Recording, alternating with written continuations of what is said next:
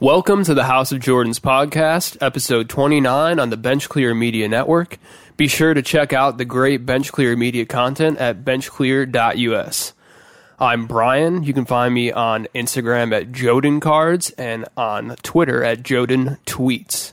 And I'm here with Chris, you can find me on Instagram at Chris underscore HOJ. You can find me on Twitter at House of Jordans. You can find us on YouTube at House of Jordans. And I'm here with Christina. You can find me on Instagram and Twitter at Christina's PC. K R I S T I N A S P C. And of course, we want to give a shout out to Nick, the invisible member, aka Stiff Arm Wax. You can find him on all social media platforms under that name. And you can also see him when we do our Last Dance recap videos on Sunday night, of which we have one more coming after the episodes 9 and 10 premiered this Sunday night. The last one. The last one, indeed. All right, let's do a quick show preview. First, we're going to talk about the 1986 Michael Jordan Fleer rookie PSA 10. It is the hottest card in the hobby, and we're going to tell you why that is so. Then, we're going to talk about contemporary artists taking the fusion of art and cards to the next level. Then, we're going to talk about a collector who spent $1 million on cards in the past month. We're going to talk about hoarding, hoarding cards as a collecting strategy. We're going to give a breakdown of 2019 20 NBA hoops, the product. We're going to do some mail days, some very fun mail days from all parties involved. And then our final segment is a cautionary tale, a lesson in why it's important to scrutinize carefully eBay comps. Now, before we get into the substance of the show, let's do two quick announcements. Announcement number one. We have reached the 1,000 subscribers in YouTube on YouTube. Um, thank you everyone for sub- uh, subscribing on YouTube. It went quicker than we thought for sure. And we're super excited. Um, was the prize too generous, gentlemen? Did you steal too big a box of mine to give away? Was that what drove everyone to our YouTube or was it our content? And do you guys actually love us? Um, It was probably the prize. it was probably the prize. Okay, but we hit 1,000 subscribers on YouTube today, so thank you very much. And that means we must now give away the 2019 Prizm Cello box. We it's finally time to give it away. So anybody who is subscribed before we hit 1,000 subs and who commented on one of our videos is eligible to win. We're currently compiling the list of entrants. Thank you, Christina. We will post a list of all entrants on our social media accounts. So if you qualify for the contest, please make sure to check this post and make sure that your name is included. We should include you if our accounting is good, and it is, but it never hurts to double check. We will be announcing a live stream on YouTube very soon where we're going to turn this into an event and we're going to give the box away. So keep an eye on our social media accounts for the announcement of when that live stream is going to take place. What should we give away for our next subscriber milestone on YouTube? well, I think we've already decided that the next milestone is 2,500 subscribers. So if you have an idea, I would love to hear it. Um, I do have a box coming in, but Might I don't think I don't think it's Or it it's should not be that. that. We'll I see. think it Okay. should be something else. We are taking suggestions for what the next giveaway should be. Tell us what you want for free. Announcement number two Christina's Corner. We hope you guys enjoyed last week's episode. It was a Christina's Corner interview with the one and only Tyson Beck, which filled in for the House Drawers podcast last week. Thank you, Christina, for keeping the content flowing for House You're welcome. Christina's Corner now has three episodes on YouTube, and her latest release is an interview with Card Killer. The one and only. Card Killer. And you do not want to miss it. Christina already has five more interviews done, and she's recording two more in the next few days and plenty more after that. They will be rolling out over the coming weeks. So let me just say that the very best is yet to come. One of those interviews is so relevant to modern basketball card collecting. That's all I'm going to say about it. No one has ever done an interview like this, and it will be extremely insightful for the hobby. All right. Topic number one a market snapshot of the 1986 Fleer 57 PSA 10, the Michael Jordan rookie card. This is the hottest card in the hobby right now. You will perhaps recall that in late March, two copies of this card sold for just shy of $50,000. And we talked about it because at that point in time, it was an all time high for the card. Yeah, we actually talked about it when it was at 35,000. We right? Did. We've been keeping an eye on this one. now, last week, Heritage Auctions sold a copy of this card for $96,000, which absolutely shattered the prior all time highs. Do you guys remember when we were guessing how high this card would get Yes. during Last Dance Mania? Yes, I remember offering those predictions Yeah. guesses as well. Uh, we did sort of contemplate the idea that it would get near the six figure mark or even eclipse it. We said 97, 98,000 because it was say the year Right. of the Michael Jordan documentary. it was not me who said that. Maybe It was Brian. It was Brian. It was Brian. It's a Brian. good prediction, Brian. Yeah, but I'm like 1,000 off. Well, you should have bid it up Don't make 1,000 more. the perfect the enemy of the good, and you did. It's good. pretty good. Yeah. The PSA 10 pop is 312 on this card, which at the new valuation puts the market cap at $30 million, which is the highest market cap for any basketball card to my knowledge.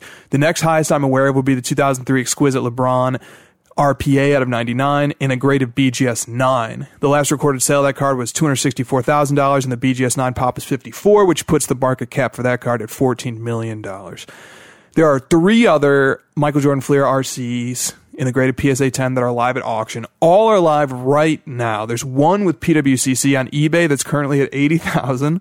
There's one with Probstein 123 on eBay currently at 67,000 and there's one with Goldin via goldinauctions.com that's currently at 66,000. So I ask you yet again, where will these three auctions end? I'm going six figures. It's going to One of them or all three of them? Uh at least two of them. Okay. Um, yeah. I'm going to give a slightly different prediction. I'm going to say, well, it's still six figures, but I'm going to say one of these will reach 123,000 and and 45 and 45. dollars. Yep. I think that's what I said last time. One hundred twenty-three thousand four hundred and fifty dollars was Really? one of my guesses for Well, now I'm last taking your time. guess then. You're taking my guess. Okay, that's cool. You're just one behind. Oh wow! And where will this card ultimately settle at value wise? When everything's done, when it's July and another one runs on PWCC, what's that one going to sell at? You know, and then what's it going to sell at in December? What do you guys think? What's the longer term? Well, I think once it hits a hundred thousand, there's no going back. Like an interesting I point. think that it will stay at hundred thousand once it hit when it, once it eclipses that. Once it eclipses that milestone, Yeah. uh, I think that it will it'll stay there. It'll never dip below. I mean, I could see it. I think you know there there aren't a whole lot of these available. So if nobody, if unless like a lot of people start bringing it to market or something like that, then I could see it holding at that level. I I see maybe the bottom floor for this like eighty, maybe now. Like maybe that's gonna be the the next low point when it would maybe be a good buy. I don't know. Interesting. Well, time will tell. All right, And do next you have a guess? topic. Uh, no, I don't. I mean, I do know that this card had has had a previous run up once in 2016, where the card shot all the way up to the low 40s, and then it came all the way back down to like 18 to 20,000, and then it came back up again uh, in the beginning of this think year. That might happen, like Brian said, like if people see it's going for a hundred thousand or more, and, And they're, they're, like, bringing them to market. like say- I think I need to sell this, and then it's gonna maybe like taper off at the forces of supply and demand will matter here quite a Uh, bit. for sure.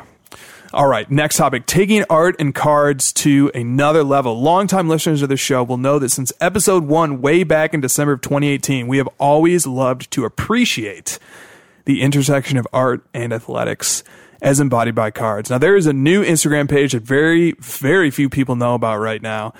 The bio of the page simply says, quote, rare painted cards merging the space between art, investing, and sports. And so, of course, you know that this piqued my interest. The page is called the underscore currency underscore project.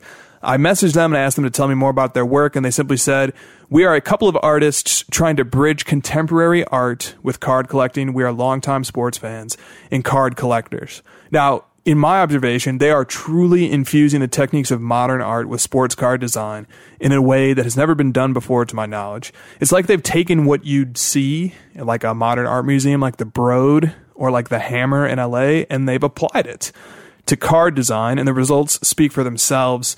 They have beautiful, mind bending portrayals of cards. I highly recommend checking them out, even if this style of art isn't necessarily your thing.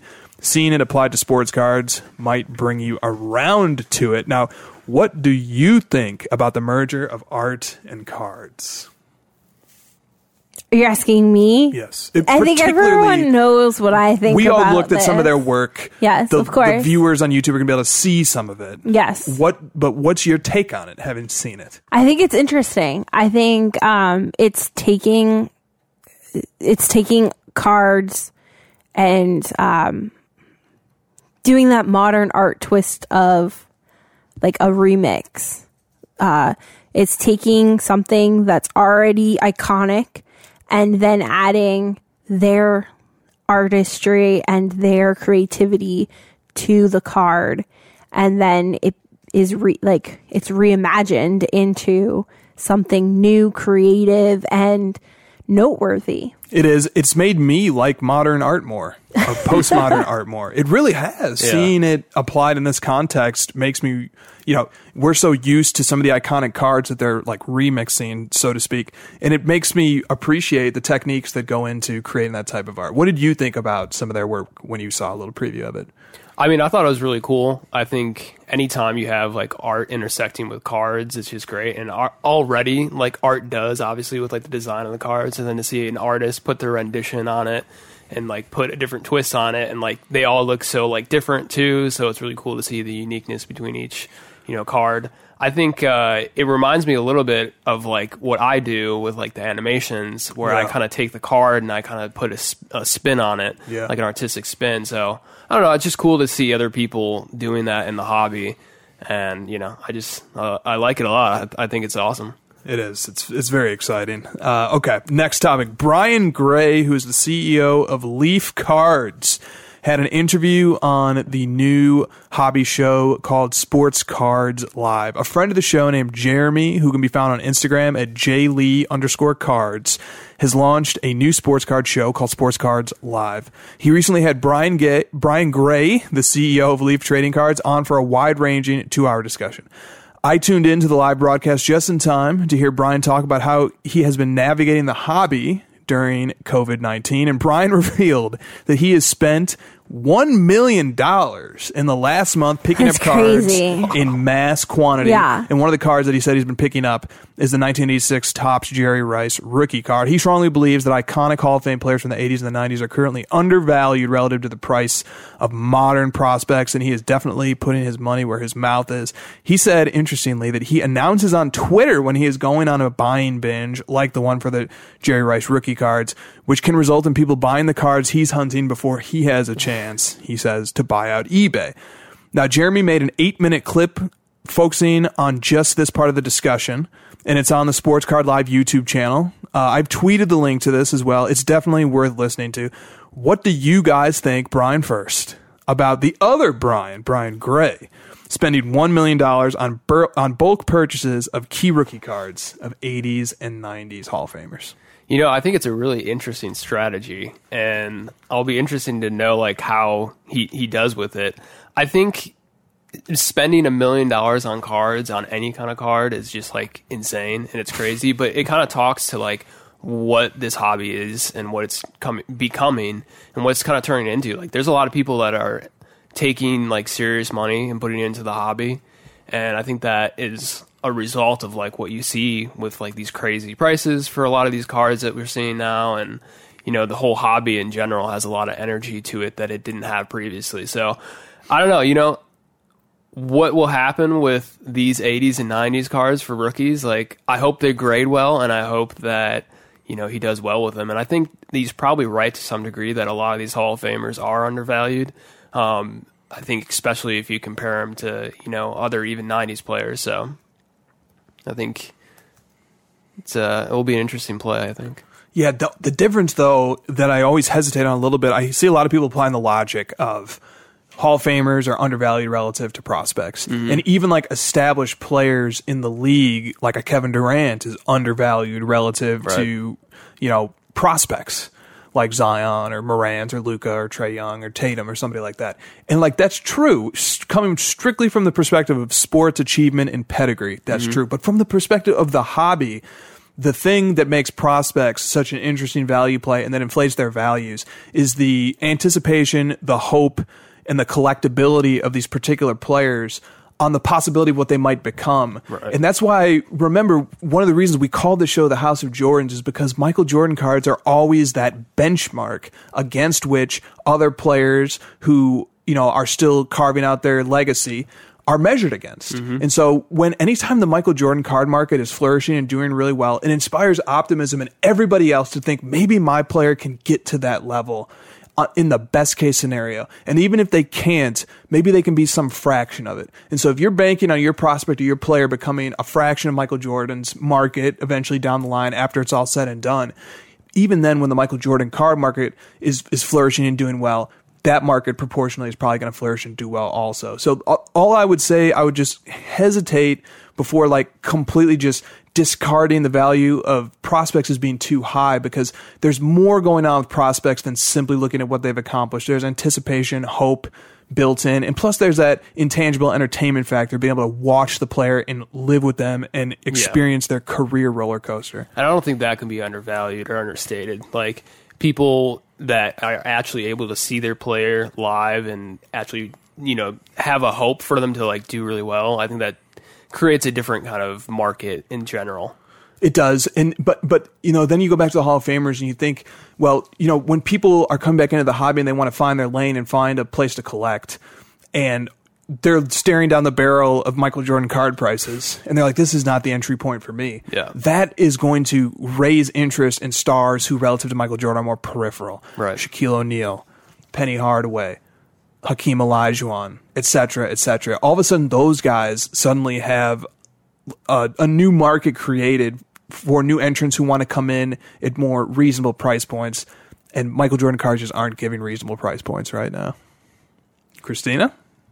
Um, I I think Brian took all my talking points. Fair enough. All right, next topic hoarding habits. In case you did not know, hoarding is an integral part of the hobby. Why have just one copy of a card when you could have half a dozen? Or you could have a dozen, or you could have hundreds in some cases. Collectors are constantly faced with the choice of whether to add another copy of a favorite card or expand and bring in something new, and that can be a very stressful choice. There also is something uniquely interesting and impressive about a horde of cards. For example, hundreds of Giannis Prizm based PSA 10s like Odia Sports has achieved, as compared against one monster card that is of equivalent value to the horde. So hoarding is kind of like a different way of status signaling in the hobby. It often requires discipline and long-term commitment to acquire a large stash of copies of the same card. And hoarding also converge on like cornering a market for a particular card. It drastically can cut into the available supply and leave less copies to go around. So let's do a quick highlight of some of my favorite hoarders. I've picked out three. One is Mr. Chow on Instagram. Hoarding is a way of life for this collector. He hoards, in particular, LeBron inserts and parallels from 2019 20 products. He has dozens of the Net Marvels inserts. He has dozens of the high voltage inserts. He has dozens of the takeoff inserts. He has piles of the stargazing inserts, the crunch time inserts, and many others. Scroll a little bit further down his page, however, and you'll also see some huge grails as well. So check out his page. The second Sounds like one, he's uh, taking a little bit of notes from the '90s there with the interest in the inserts. Indeed. Indeed. The second one is Gold Aries 23 NCA on Instagram. This is one of the most impressive hoarders I've ever seen. He has dozens of Zion Prizm base rookies. He has dozens of Jordan Gravity denied inserts. He has dozens of Kobe exceptional inserts. He has nine copies of Scoring Kings Plus Michael Jordan cards. He has nine copies of the 2002 2003 Flair Legacy MJ Wizards card, which is numbered to 100. He has nine of them. And just like Mr. Chow, he also has some huge grails as well. If you just scroll down his page a little bit. And then finally, I want to call attention to LeBron Hoarder on Instagram. uh, great accurate username. He has incredible hordes of LeBron rookies. He's got dozens of the Bowman signature rookie card, which is numbered at 1250. He's got dozens of top paper base rookie cards of LeBron. He has 17 copies of the chrome black refractor rookie card, which is numbered to 500. Wow. He has dozens of Topps contemporary collection rookies, and just like the other two, if you scroll down a little bit lower on his page, you will see monster cards as well. So it's interesting to note that these three they hoard, but they also have grails. So there's a certain a, a symmetry Yeah. to their collecting. They do both. Yeah. They just can't decide which path to go, so they just do both. what do you guys think about hoarding as a way to enjoy collecting cards? I think it's a, a little different than you know obviously just having a grail or just having one card that you want for you know your PC or something. I think you know when you go after like hoarding a card, you just want as many copies because you think like that card's really cool and maybe you think that at the current price like it's a good buy, so you decide like oh I'll just buy a bunch of them because I think you know at some point I won't be able to get them. So I I think that people it can be used as a strategy. I'd say. it Can Christina, you don't have any hordes laying around, do you? I don't. I I like too many different things to buy multiple of one. I, I want to say That's the trade. I respect it um as like that's your version of like your way to collect, but I prefer to have a little something of everything within my own player. I, I would say like now buying cards, I always just want to like buy two of them because I want to have one that I can keep and then one that I can maybe sell. And like the problem is, is like you you pick a good card because you like, oh, I know this card's probably undervalued, but then you keep it and you want to have it for your PC. Then like it's not actualized in any way. But if you buy two, then There you can go. Sell one and keep one. The best of both the worlds. Noah's Ark approach. yeah, But that buying but then you have to break up the pair. is Right. just the first step on the pathway to hoarding. That's true. Perhaps. All right. Product breakdown, courtesy of Christina, the 2019-20 NBA hoops. Let's talk hoops. 2019-20 hoops basketball. Uh, this is the product with the first NBA rookie cards, so it's always uh, a high end, uh, like a high coveted product, even though it's considered low end release. Uh, the initial release date was November 6th, 2019 with a SRP of $80 per box of the hobby boxes. The hobby box configuration is 8 cards per pack, 24 packs per box, 20 boxes per case. The box break average is 2 autographs and 24 inserts or parallels. The inserts include High Voltage, NBA City, uh, the Morant Ready for Takeoff, and the Zion Key to the Kingdom. Those are the magazine cover style rookie specials that I really, really like. And if I collected either of them, I would totally buy them, but I don't, but I still kind of want those cards. But so I'm debating with myself if I should buy either or both of those. Um, I also enjoy the court side insert, which shows the wide angle of the entire court of the play that they're focusing on. Um, it's in game action. And it's really, uh, I really enjoy this. Uh, I haven't seen it before on cards, and I think it's something that now that they've added it in, I want more of. And please don't take it away, Panini. Um, prices. So at release, eBay auctions had a hobby box average on November 10th, four days after sale, or four days after release. Average, uh, it averaged on November 10th for $80.74. There were four sales, $91, $99, $91.99, $70.37, $81.82, and $78.77. A hobby case on November 23rd sold for $1,325.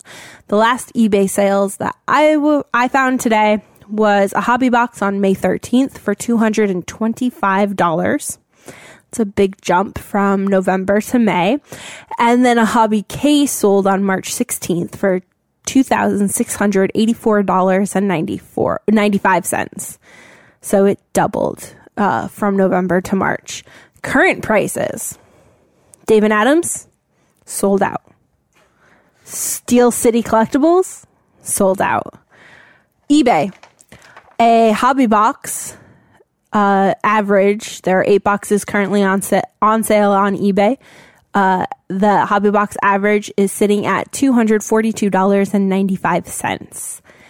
The hobby case, there was one, and it it's from Blowout uh, on eBay, and it's five thousand one hundred ninety four dollars and ninety five cents. Did we clarify Wow. that there's 20 boxes in a case? Yes, I Okay. did say there's 20 boxes in a case. So there are a lot of boxes in the case, but you're still getting a quote unquote low end product per case for more than I paid for the 1819 National Treasure funny to just on bring it back to release day. Yeah. Just, just always just bring it back to Yeah. that. The Yeah. lowest end product Yeah. by case is cheaper, is, is more expensive now than the value of the most high end product last year. Well, one of the most, yeah. But like You know, or maybe the most iconic, right. yeah. Yeah. Okay. Thank you for that breakdown, and you'll You're s- that breakdown is going to be relevant to our mail day. So It will be. Now we're entering into the mail day segment, and we all have mail days. Christina and I have some, and Brian has one. And for the logical coherence of the show, Christina, let's do ours first. Now, Christina doesn't know I have five packages here. I have, have not opened them, and Christina doesn't know what's inside any of these. So, Christina, just start cutting away and opening these packages, please. All right, let's go. we have our nifty bullpen uh, uh, blade to We open do. these products uh, in case. There we go. All right. You gotta love mail days. Uh, you know, Mail days are fun. the peak of the mail day, honestly, is maybe when it's in transit. You know, and the Yeah, anticipation is at the all-time high. Yeah, I don't know. Well, we have a double I like the walk to the mailbox. That's my best. That's when I'm like, oh shit, here we go. Yeah, yeah, and then there's also like a second climax when you open it and you see the card, and Is there now? you, you, you, you feel great and Yeah. you lay down afterwards, take a nap. wow, what do we have here? We have a 1920 Hoops NBA City Holo artist proof of Luka Doncic. Yes, This do. is number 20, or I'm sorry, 12 of 25. It's number out of 25. Very nice card. I really enjoy the logo behind him, how it hits the holo. the logo that is is one of my favorite touches of this card. Uh, I actually have uh, I received a mail day prior to these. Here you can show this as well, so I could have one in my hand as well. There's another artist proof parallel to the NBA City Luka um, from 2019-20 hoops. Now let me read to you the backside of this card because the theme of this card is intriguing. And while I read it, uh, let's proceed to opening another package, please.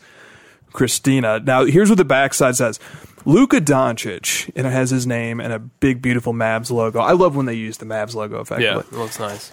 Billed as America's first shopping center, Highland Park Village in Dallas opened in 1931. Arriving in town in 2018, Doncic is a one stop shop for basketball skills.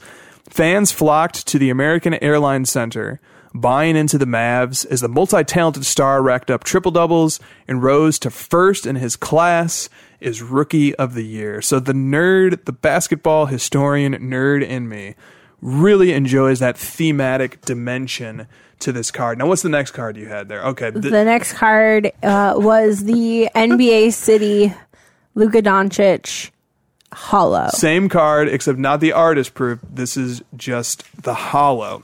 Yes. Like I was saying, I really love the theme to this card. It's very nerdy. It's teaching you. We've been to the American Airlines Center to see the Mavericks play, so like I have a connection to this card that's really fun, and it just teaches you something. I love when something teaches you something. You know, I now I know a little bit more about the history of basketball in Dallas, and it's embodied through Luka, which is a lot of fun. Oh, look at that. What do we have here? It's the next package? another NBA City Luka Doncic Hello. Okay. So I do wasn't we, expecting that. do we have a horde building here? I don't know what's up like with this. me. Yeah, Is there This is- hoarding afoot? this is More really than two. this is really why he asked uh, what we thought about hoarding because he wanted to break the news slowly to me that he was starting to hoard. now th- there are Okay, other cards in this All right. set too. This is uh, a card Ah. that I Christina sent me a text one day that was like, "Here are four cards that I want," and she sends four Go. eBay links. And so I said, "Well, this is probably a pretty cool one to settle on. What's the card?" The card is a 1819 Maxi Kleber Vanguard from Chronicles. It's a gold. Oh, Ooh. So, it pairs with the Luka Vanguard. Yes, gold. and it's numbered 7 out of 10 for Luka's number. Oh, cool. And so Maxi Kleber is one of the side PCs that we have as uh, aficionados of Dallas Mavericks basketball, newly minted. Yes. And Let's just remove that because that it hurts me right there. yeah, it's a very, very pretty card. Shout out to Maxi Kleber. Uh, all right. He's awesome. He is I awesome. really, I really like him. he him. had a tremendous performance against Zion Williamson before the NBA season was suspended. He blocked Zion five times. He put on a stellar defensive show. One might, on the level of performance, not personality, relate him to Dennis Rodman and what Dennis Rodman was to the Bulls. Uh, Maxi Kleber, I think, is to the current Mavericks lineup. And the final package. What do we have inside of the final package? Oh, we need. Okay, so this is a layer of intrigue because like, who are these people that you purchased cards of? those are just Dwayne Bacon? packing tools or James freebies, Harden? whichever way you want to look at it. Okay, skip Marcus those. Get to the cards. Oh, oh, look at this. Oh, And what's the other one? Right. oh, another holo. we have another NBA City Holo and the base variant as well. Now, Brian, you've been watching box breaks, case breaks, in Yeah. fact, of 2019 20 NBA hoops. And what can you tell us about the rarity? So, first, let me preface this by saying that there are only four variants of the NBA City insert card, and there's 30 players in the set, but there's four variants. There's the base, which we have here uh, on display. There is the holo parallel, which we have here on display. There's the artist proof parallel, which we have here on display, and then there is which is out of 25. And then there's the gold parallel, which is out of 10. Just those four. There's no one on one. There's nothing else. There's no color. Just base, holo, artist proof out of 25, gold out of 10. All right. So what did you observe in watching the case and the box breaks? So I watched half of a case break. Okay. Um, so I watched 10 boxes be broken. And what I noticed was the, I basically just counted up how many holos were, uh, uh, I guess, ripped. And it was, I think, five holos. And then about 26 for the base. Um, so if you do the math on that, basically the base comes out to if you wanted the Luka specifically or any one player out of that set, it'd be one. It would be a base card per eleven point two three boxes. So basically, like one per case, and then if you get lucky, maybe two, and then uh, for the holo, it would actually be one holo per three cases. oh, wow. So not Not an easy pull. We, of course, this is a, a pretty small sample size. It's just a half a case break. Right. But making extrapolations from those observations, uh, the holos of this insert are pretty tough. And because it's a 30 card set, you know, it is going to take probably a case, a case worth of variance in order to get any one player Right. from the NBA City set. So interesting. Obviously, these cards have piqued our interest. It was actually Brian who brought this card to our attention. Um, we had like kind of been looking at this card for a while, really liked it, but we just with COVID going on and everything, we were just uneasy. And then the other day, you texted me, you were like, "Dude, remember these cards?" And I was like, "Yeah, I do, and I want them." Yeah. And the logic of hoarding had infiltrated and I just wanted a bunch. I just wanted to build a hoard, and it gets tricky because when you start hoarding, you know, it starts driving up the price. Yeah. As each auction rolls by. And, you know, so you start off paying a fraction of what you end up paying down the line, but it makes sense that, you know, as people see these cards starting to get picked off of the market, it creates a sense of FOMO. Yep. And it creates, um, you know, maybe even a new desire or a new interest in the card that didn't exist before they started getting picked off. And so, Yeah. if the card is a winner and it does have some intrinsic desirability to it, seeing them get picked off, uh, you know, strategically by a hoarder, um, and I'm quite sure we're not the only ones hoarding these cards in this set. Yeah. Uh, for example, the LeBron, the Giannis, the Curry. There's lots of really cool cards that pay homage to very important NBA cities. Yep. Uh, the thematic dimension of this card. Um, it can create a very interesting market dynamic as you start picking these up, and it can get costly quickly. Yeah. Well, I think too when you are buying a card or if somebody's hoarding a card, like it puts the card on the map because then people see like they look through sales histories and they're like, "Oh, wow, like this I maybe never saw this card before because it's maybe it doesn't come up all that often necessarily." Um but it's interesting. I mean, I've been I bought a couple of the holos and then I bought a some of the base as well. Um so I think you know it's a it's an interesting card, especially depending on where the price point is at it on it now. Um, you know, it's a Well, uh, I had been picking up the holos for 40 to 50 bucks at first. I tried to buy another one tonight. I put in a maximum bid of $175 and I was outbid. Uh, so that's very So frustrating. go, I would have put in more. You know, I need Yeah. a nice pile of these. I want to get in with the hoarding logic here. I, I just I want to see what it's all about, and I think this is a fun card to potentially hoard. But you know, the price goes up very quickly, and I when I was looking at the bidding history because I wanted to see if there was anything sketchy going on, and it, there didn't appear to be. In fact, there was four bidders, myself included, who bid over $125 on the holo, not the artist proof, but the holo that ended tonight. Okay, so that will do it for our mail day. But Brian has a mail day that surely tops ours. Brian, what is your mail day, sir? so my mail day is the 1997 Metal Universe Championship Galaxy Michael Jordan. Um, this card is so what she's showing Oh. right now. Sorry. There you go. I picked up the wrong one. She just gave a I little preview of the I got yeah. super excited. She looked over at me like, "Is this the right one?" No, that is the right one. Oh, so some We're Be- fine. some Beckett card information.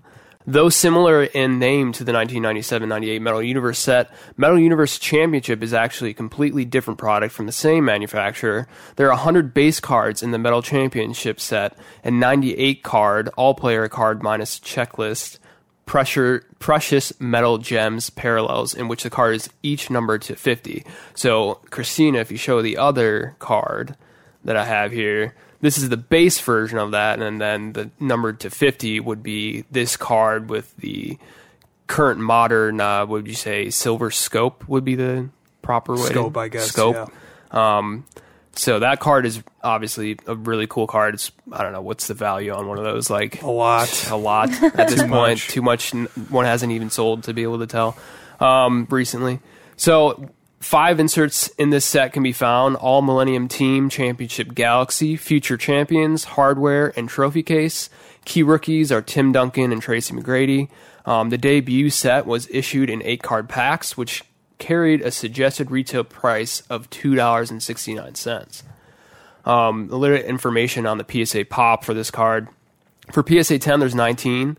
For PSA 9, there's 13. PSA 8, 5. Uh, there's a PSA 7, there's 1. And then for 6, there's 2. So total of 40 cards. Very low pop. Very low pop. Total graded by PSA 40 of this beautiful card. This card is one of the- uh, gorgeous. yeah, can you talk about it a little bit? Christina? Yes, I would love to. Thank you for asking me, Brian. Um, this card is really cool. It's Championship Galaxy, like you said, and it says Championship Galaxy uh, in the center top, and it's uh, like this teal turquoise color, and then Jordan, comma Michael, which is interesting. I think that's the only card that does that. Yeah, Yeah. it's kind of like it's um like roll calling because like I feel like that's how teachers usually do it. Like when they're you're in school, they're like Jordan, Michael, like Right, yeah. Um Rodman, Dennis. Um but I really enjoy this because the galaxy behind him, like you can see he's in space or he's like gearing up to go into space. The ball itself is kind of interesting. Um there are different lines on the ball. I don't know if you there you go. Um it's not the normal like s- seams. Yeah, seams of the ball. There are like extra seams. So that drew my attention right away because it was unique.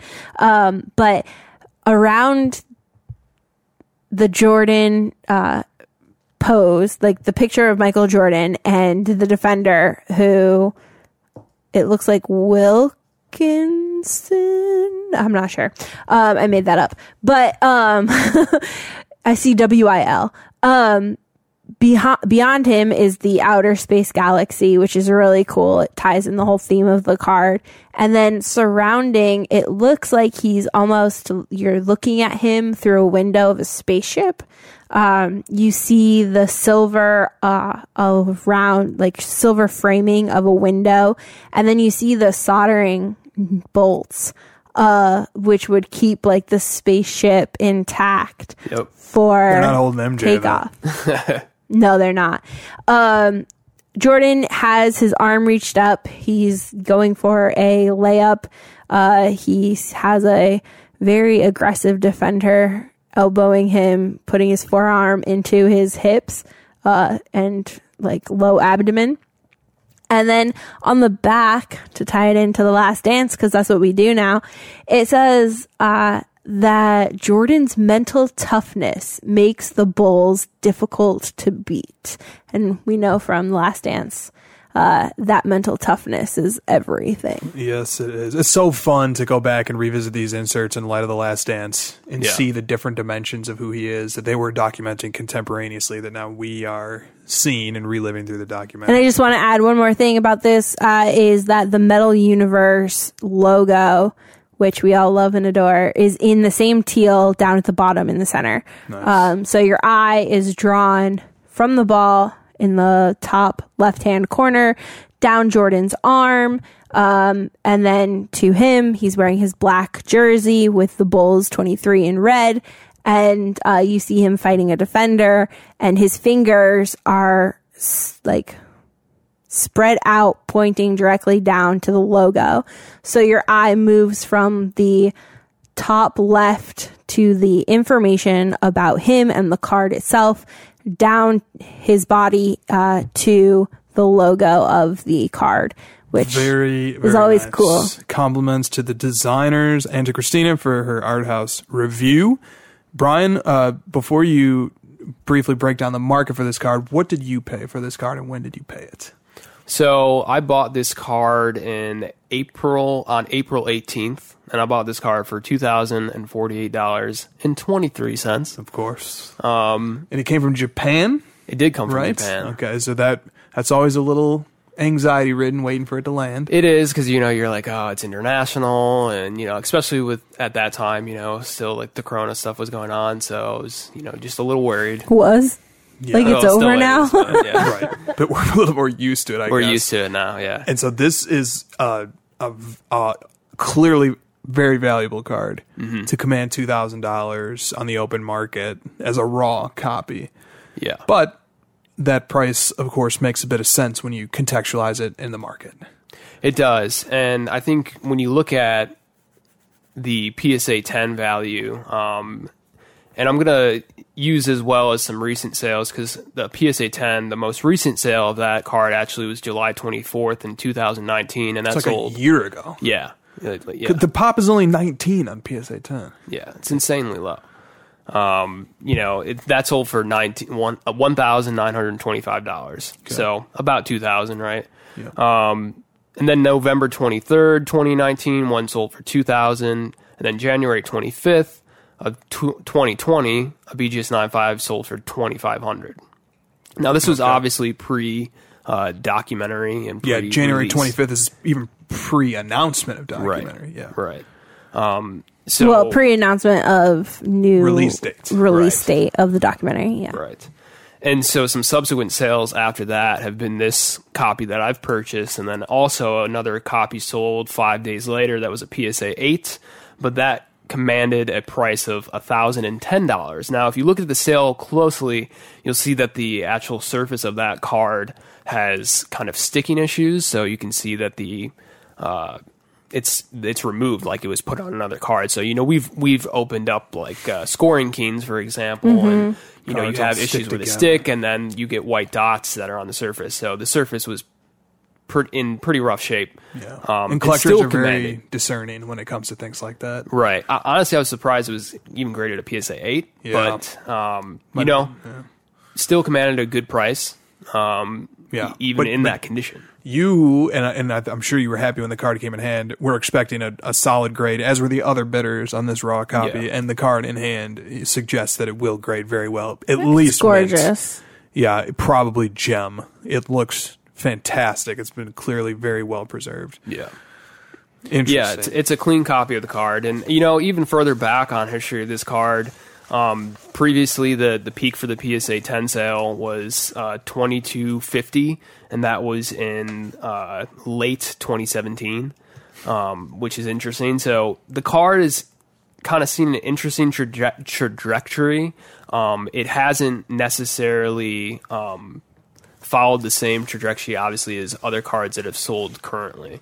Um, so, what do you think about a price for like a current PSA 10 if it went up for auction? What do you think that would sell for? Well, we were talking about this a little bit before the show. You you told me there was two PSA 10s on eBay, 7500 OBO. Yep. I, I think if one ran through PWCC, it'd get close to that. Uh, but if you want to go through an independent seller and assume all the risk and the hazards that are associated with a transaction like that, then you're probably looking at a price range of four to five thousand dollars. In my opinion, that's a gut prediction. I'm not correlating that to any other values of any other comparable insert cards. I'm just kind of going off my gut here. And if a raw in good condition is selling for around two thousand dollars, you can probably double or maybe two point five x that for the PSA 10, which is obviously very low pop. Yeah. Yeah. I would agree. Probably somewhere around there. Yeah. Well, congratulations. That Yeah. card is definitely highly sought after. I know plenty of Michael Jordan collectors who consider it a centerpiece of their insert collections. Yeah, I know. On that point, like this card, I've been after for a long time. You have. Um, there's been a few copies that I wish I would have bought now, and that kind of maybe goes to show, like, if you really want a card, you should just get it because you can get it for a way cheaper price. And uh, the reason I even picked it up now is because I wanted to at least be able to get one while I could still still afford one somewhat.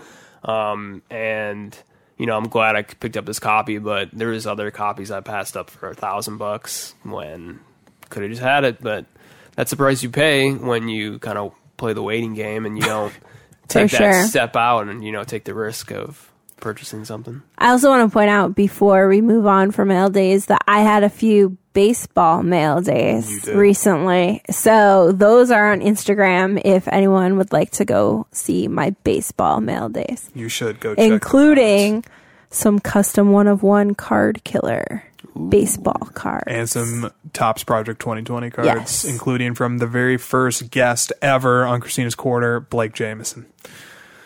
All right, final segment. And this one is important.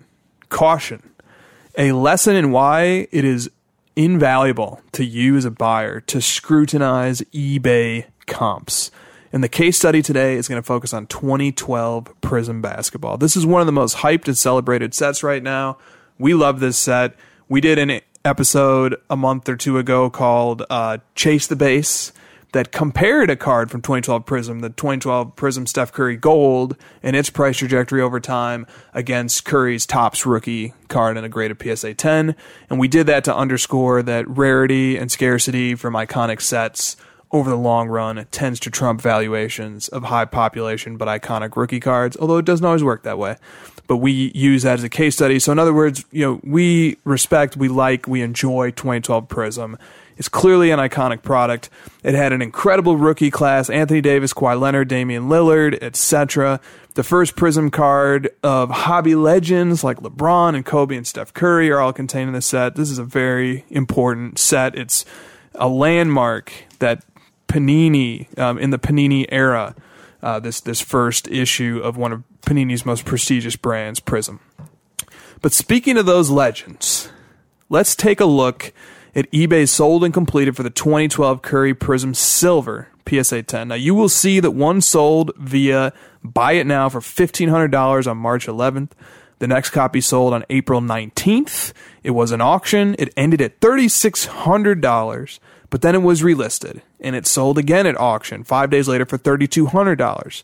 But then it got relisted again and it sold at auction for $3,000. And if you look at the bid history, it's the same user who has a feedback score of 68 who won the $3,600 auction and the $3,000 auction. So clearly they, they didn't pay the first time around, but they came back for more anyway. Now, I know the seller of this card, and he did nothing wrong. He was just running an auction of a card. That's it. It's the non paying bidders that you have to be careful of, especially when you're running your own auctions on eBay. Now, auction houses can impose harsher penalties on non paying bidders. They can ban you from their auctions. They can seek legal recourse to enforce the binding contract that you entered by bidding on a card. They can implement a contractual term that allows them to charge you a fee for forcing them to relist the card, which is in fact exactly what Heritage Auctions fine print says, for example. But the key point here is that the auction house must want to impose these sanctions in order to preserve the prestige and credibility of their brand. So that's the first cautionary tale. Now, the second one is even a little more egregious. Let's look at a PSA 10 copy of the 2012 Prizm LeBron base card. Perhaps the most iconic card from this set, but nonetheless still susceptible to eBay shenanigans. It has been relisted on eBay, the same PSA 10 copy for months. So if you go to Probstein123's eBay store and then you take a look at the sold and completed and you search within his store sold and completed for the 2012 LeBron Prizm PSA 10, keep your eyes peeled for the PSA 10 copy that ends in the serial 863. This card first sold on all the way back on February 25th for $350. It was relisted and sold on March 9th for $500. It was relisted again and sold on April 8th for $1,300. And then it was relisted and sold again last week on May 6th for $1,650. And in the three most recent relists of that card in May, April, and March, the highest bid, or one of the highest bids, was made by a private account, meaning that you cannot see that bidder's feedback score. Now, think back to the Curry for a second. Relisted auctions push the price down. That is what we expect to happen when auctions relist. If someone got overzealous and paid too much, then they drop out of contention, and the price the next time around gets set by the second and the third highest bidders the next time around. At least that's how it would seem to be. But here instead, we see the price going up month after month, relist after relist. And of course, the card and the set were in fact gaining in popularity during this time. And maybe that is overcoming the downward pressure that relisting creates. But then someone should have actually ended up paying for this card during one of these relists, but they didn't. Instead, the card continues to re- be relisted for months on end, each time selling for a higher in a higher price. Now, I actually know the consigner of this card as well. He just wants to sell the card. He wanted to sell it the first time. He's just waiting for somebody to just finally pay. And can you imagine the frustration of being a consigner and having to wait month after month for your card to just keep getting relisted and it doesn't sell each time? Now, the reality here is that most people do not scrutinize comps this closely. How could you? Who has the time? If only there was a service that tracked market prices based on eBay sales and scrutinized it closely. Wouldn't that be nice? Eventually, these comps can come to set the market value, even though none of them are being paid. That's a kind of a scary thought. And this is why it is imperative that eBay, at a bare minimum, I am imploring, I'm begging eBay, start indicating whether cards are paid or not. This could be easily coded into their search results. Once the item is paid, you just put a little badge next to the card that says paid Done. Simple. But until eBay does this, and I wouldn't hold your breath, it's up to us to keep an eye out for relists. Be careful, do your homework, or else you might end up paying a market price based on your belief that somebody else already paid that price when in fact no one did. No one did. So, sorry to end on a sour note, but uh, you know, you got to be aware that stuff like this is happening And the more careful research you do and the more diligent you are, the less likely it is that you can be sucked into these shenanigans. Yeah, and also how I mean it's it's a shame that you know he wants to get rid of the card. Let's just take the LeBron for instance. It keeps going up though too in price, and like at what point is somebody going to pay it? And then what price is that going to be? Even Right. like you know, I'm aware going up. along the trajectory of those relists, those cards had been selling in private transactions at increasingly high values. It's like when the card got relisted after um, it had sold for in April, it sold for thirteen hundred dollars. Around that time, I'm aware of private transactions that were consummated that were selling this card and money changed hands at thousand dollars for the card. So like there are deals being consummated. The market value of this card, at least with respect to certain transactions, was going up, but this particular card just kept getting relisted and relisted and relisted. And yeah, I mean, the seller probably isn't too upset. The consigner isn't Yeah. too upset that e- hey, each time it gets relisted, it like doubles in value. Right. Uh, not quite, but it, it keeps going up in value. But at a certain point, you just want your money. You want to take the money out of that card and put it somewhere else. Uh, obviously, that's why you're selling it. So that will do it for House of Jordans episode 29. Thank you for tuning in. We will see you all next week for episode 30. Uh, House of Jordans is hitting the big 3 0. We're turning thirty. 30, flirty, and thriving. Hey, 30 is the new 14. 30 going on, or 13 going on 30. Here you go. 30 for 30 uh, episode Ooh. coming up here. we should do for the 30th episode a 30 for 30 about House of Jordans, like about us and how we came to be. I'm sure that would have a massive audience. Everybody's so interested in us. they can't wait to just get the behind the scenes on the House of Jordans podcast. All right. Well, you ended on such like a sour note. Like, I feel like that should have been earlier in the episode so we could have bounced back from it. There's we no could just say bouncing back. thirty for thirty. I think we end on the thirty for thirty, or whatever you said at the end of the thirty for thirty. No, like 30 for, I mean, like, like Christina, say in say general. end us authoritatively with 30 for 30. See you next week for 30 for 30. See you next week for 30 on, wait, 30 for 30. 30, Just a one preposition, not on, not two not for. Oh no, it is four 30 for 30. 34, 30. Okay. All right. I'll remember that now because it's all numbers. 34, 30.